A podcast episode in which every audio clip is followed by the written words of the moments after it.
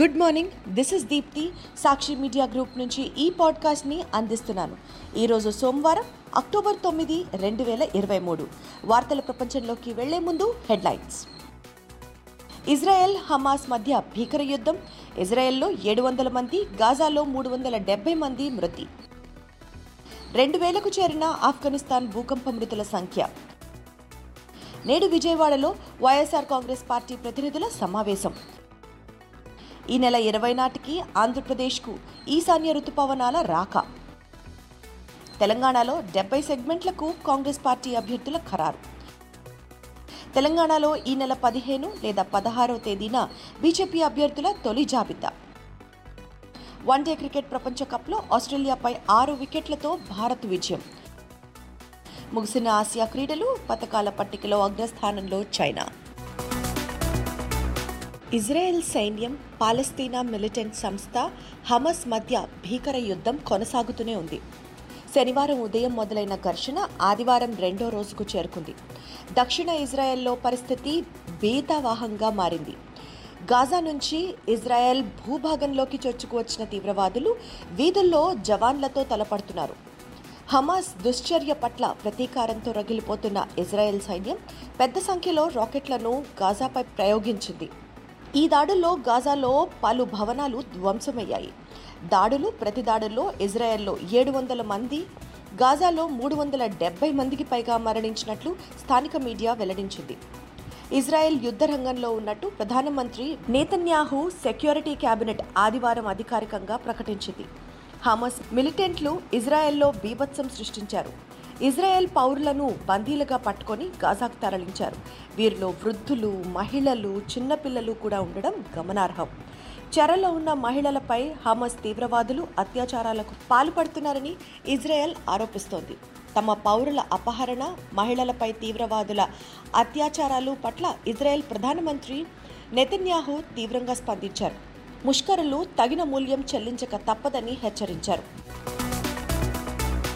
ఆఫ్ఘనిస్తాన్ పశ్చిమ ప్రాంతాన్ని శనివారం కుదిపేసిన పెను కంపంలో మృతుల సంఖ్య రెండు వేలకు దాటింది. తీవ్ర భూ ప్రకంపనల కారణంగా మట్టిలో నిర్మించిన వందలాది ఇళ్ళు నేలమట్టమయ్యాయి. ఆరు గ్రామాలు పూర్తిగా ధ్వంసమయ్యాయి. ఎటు చూసినా శిథిలాలు దుమ్ము ధూళితో నిండిపోయాయి. గత రెండు దశాబ్దాలలో ఇలాంటి పెను భూకంపం ఆఫ్ఘన్ను కుదిపేయడం ఇదే మొదటిసారి. మృతుల సంఖ్య రెండు వేల వందకి చేరువలో ఉందని ఆదివారం తాలిబాన్ సమాచార సాంస్కృతిక శాఖ అధికార ప్రతినిధి అబ్దుల్ వాహీద్ రయాన్ చెప్పారు. మరో ఒక వెయ్యి రెండు వందల నలభై మందికి తీవ్ర గాయాలయ్యాయని ఒక వెయ్యి మూడు వందల ఇరవై ఇళ్ళు నేలమట్టమయ్యాయని ఆయన తెలియజేశారు. ఆంధ్రప్రదేశ్లో రానున్న అసెంబ్లీ ఎన్నికలలో నూట డెబ్బై ఐదు స్థానాలకు గాను మొత్తం నూట డెబ్బై ఐదు స్థానాల్లో విజయమే లక్ష్యంగా పార్టీ శ్రేణులను ఎన్నికలకు సమాయత్తం చేసేందుకు వైఎస్ఆర్ కాంగ్రెస్ పార్టీ అధ్యక్షుడు ముఖ్యమంత్రి వైఎస్ జగన్మోహన్ రెడ్డి సన్నద్ధమయ్యారు. అందులో భాగంగా సోమవారం విజయవాడలోని ఇందిరాగాంధీ మున్సిపల్ స్టేడియంలో పార్టీ ప్రతినిధుల సమావేశాన్ని నిర్వహిస్తున్నారు. ఎంపీలు ఎమ్మెల్సీలు ఎమ్మెల్యేలు నియోజకవర్గాల ఇన్ఛార్జ్లు ప్రాంతీయ సమన్వయకర్తలు జిల్లా పార్టీ అధ్యక్షుల నుంచి జడ్పీటీసీ సభ్యులు ఎంపీపీలు మండల పార్టీ అధ్యక్షుల వరకు ఎనిమిది వేల మందికి పైగా ప్రతినిధులు ఈ సమావేశంలో పాల్గొంటారు. గత యాభై మూడు నెలల్లో సుపరిపాలన సంక్షేమాభివృద్ధి పథకాల ద్వారా ప్రతి ఇంటికి గ్రామానికి నియోజకవర్గానికి జిల్లాకి రాష్ట్రానికి చేసిన మంచిని మరింత ప్రభావవంతంగా వివరించడం ప్రతిపక్షాలు ఎల్లో మీడియా చేస్తున్న దుష్ప్రచారాన్ని ఎక్కడికక్కడ తిప్పికొట్టడంపై ప్రతినిధులకు సీఎం వైఎస్ జగన్ దిశానిర్దేశం చేయనున్నారు. ఈ సమావేశానికి హాజరైన ప్రతినిధులు ముఖ్యమంత్రి సందేశాన్ని గ్రామ స్థాయికి తీసుకువెళ్తారు. నైరుతి రుతుపవనాలు ఈ ఏడాది ఒకంత నిరాశపరిచిన నేపథ్యంలో ఈశాన్య రుతుపవనాలు ఎలాంటి ప్రభావం చూపుతాయనే ఆసక్తి నెలకొంది. ఈ నేపథ్యంలో భారత వాతావరణ శాఖ చల్లని కబురు మోసుకొచ్చింది. ఈ ఏడాది ఈశాన్య రుతుపవనాల వల్ల ఆంధ్రప్రదేశ్లో సాధారణం కంటే అధిక వర్షపాతం నమోదవుతుందని తాజాగా ప్రకటించింది. వాతావరణ శాఖ అంచనాల ప్రకారం రాష్ట్రంలోని దక్షిణ కోస్తాంధ్ర రాయలసీమ ప్రాంతాలలో ఈశాన్య రుతుపవనాలు సాధారణానికి మించి ఉత్తర కోస్తాంధ్రలో సాధారణంగానూ వర్షాలు కురవనున్నాయి. ఈ రుతుపవనాలు రాష్ట్రంలోకి ఈ నెల ఇరవై నాటికల్లా ప్రవేశించే అవకాశాలు ఉన్నాయని వాతావరణ నిపుణులు అంచనా వేస్తున్నారు. నైరుతి రుతుపవనాల సీజన్లో కురిస్తే కుండపోత వర్షాలు కురుస్తాయని ఒకవేళ అధిక వర్షాలు కురవకపోయినా వర్షాభావ పరిస్థితులు మాత్రం ఉండకపోవచ్చని వాతావరణ నిపుణులు పేర్కొంటున్నారు. తెలంగాణ అసెంబ్లీ ఎన్నికల కోసం అభ్యర్థుల ఎంపిక ప్రక్రియను కాంగ్రెస్ పార్టీ ఓ కొలిక్కి తీసుకొచ్చింది. రాజకీయ అనుభవం కుల సమీకరణాలు ఆర్థిక పరిస్థితులు సర్వేలను బేరీజు వేసుకుంటూ దాదాపు డెబ్బై స్థానాల్లో అభ్యర్థులను కాంగ్రెస్ స్క్రీనింగ్ కమిటీ ఖరారు చేసింది. స్క్రీనింగ్ కమిటీ ఆదివారం ఢిల్లీలోని కాంగ్రెస్ వార్ రూమ్లో భేటీ అయింది. డెబ్బై సీట్లలో అభ్యర్థులను ఖరారు చేసి ఒక్కో పేరుతో జాబితాని పార్టీ కేంద్ర ఎన్నికల కమిటీ ఆమోదానికి పంపాలని నిర్ణయించినట్టు తెలిపింది. అభ్యర్థుల ఎంపిక పూర్తి చేసిన డెబ్బై స్థానాల జాబితాను సిఈసి ఆమోదానికై పంపనున్నారు. ఈ నెల పద్నాలుగున తర్వాత సిఈసి ఏ రోజైనా భేటీ అయి వీటికి ఆమోదం తెలిపే అవకాశం ఉందని కాంగ్రెస్ వర్గాలు చెప్తున్నాయి.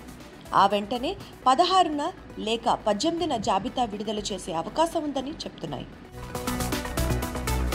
తెలంగాణ అసెంబ్లీ ఎన్నికల పోరుకు BJP సన్నద్ధమవుతోంది.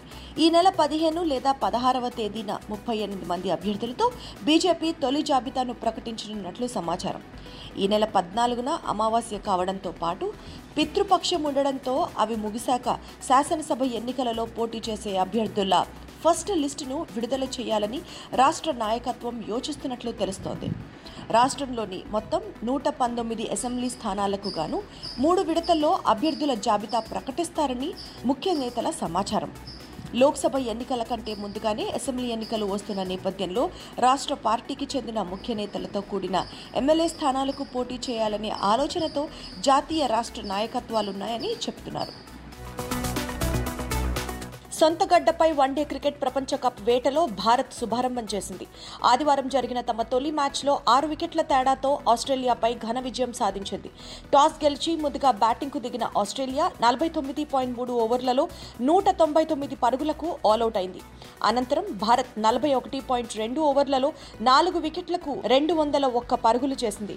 Player of the match KL Rahul నూట పదిహేను బంతుల్లో తొంభై ఏడు పరుగులు విరాట్ కోహ్లీ నూట పదహారు బంతులలో ఎనభై ఐదు పరుగులు సాధించారు. భారత జట్టు విజయంలో కీలక పాత్ర పోషించారు. భారత్ తమ తదుపరి మ్యాచ్ను బుధవారం ఢిల్లీలో ఆఫ్ఘనిస్తాన్తో ఆడుతుంది. గత పదహారు రోజులుగా క్రీడాభిమానులను అలరించిన ఆసియా క్రీడలు ముగిశాయి. సెప్టెంబర్ ఇరవై మూడున చైనాలోని హాంగ్జౌ నగరంలో అట్టహాసంగా ప్రారంభమైన పంతొమ్మిదవ ఆసియా క్రీడలు ఆదివారం అంతే ఘనంగా ముగిశాయి. తదుపరి ఇరవైవ ఆసియా క్రీడలు రెండు వేల ఇరవై ఆరులో సెప్టెంబర్ పంతొమ్మిది నుంచి అక్టోబర్ నాలుగు వరకు జపాన్లోని ఐచి రాష్ట్ర రాజధాని నగోయా నగరంలో జరుగుతాయి. మూడోసారి ఆసియా క్రీడలకు ఆతిథ్యం ఇచ్చిన చైనా మరోసారి తమ ఆధిపత్యం చాటుకొని హంగ్జావ్లోనూ టాప్ ర్యాంకులో నిలిచింది. చైనా రెండు వందల ఒక్క స్వర్ణాలు నూట పదకొండు రజతాలు డెబ్బై ఒక్క కాంస్యాలతో మొత్తం మూడు వందల ఎనభై మూడు పథకాలు సాధించి అగ్రస్థానాన్ని దక్కించుకుంది.